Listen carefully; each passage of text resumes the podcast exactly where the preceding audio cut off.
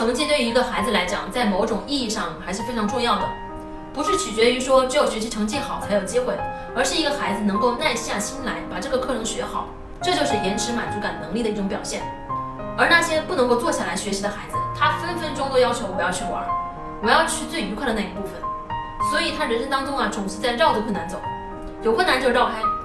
同样呢，父母对孩子的教养方式也是延迟满足感的一个非常重要的表现。你比如说啊，父母爱打孩子，或者爱冲孩子大喊大叫，为什么呢？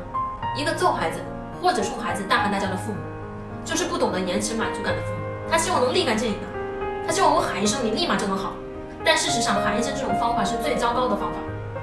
而一个有耐心的父母，是能够陪着孩子一起去面对困难的，是能够陪着孩子一起去经历孩子童年时的痛苦。如果一个孩子小时候能够被父母陪伴，去面对各种各样困难和痛苦，他会觉得这些东西都是可以忍受的。而反过来，如果一个孩子在小时候遇到了错误，遇到了困境，他的父母总是用大喊大叫的方式，用家庭暴力的方式，试图把这件事情跟父母本身的责任区隔开的话，父母就没有学会延迟满足感，这个孩子将来长大了也学不会。所以，为什么很多人的延迟满足感能力是非常糟糕的？这个其实就来自于他的父母不自律。当父母不自律的时候，这个孩子就没办法获得足够的爱和照顾，所以这个孩子啊会忽略自我的价值。这次呢，给大家推荐一本大畅销书。这本书啊，在畅销书的排行上已经连续二十年上榜了，叫做《少有人走的路》。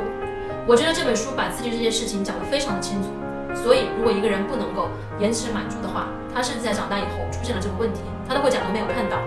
他会等到这个问题呢自己过去，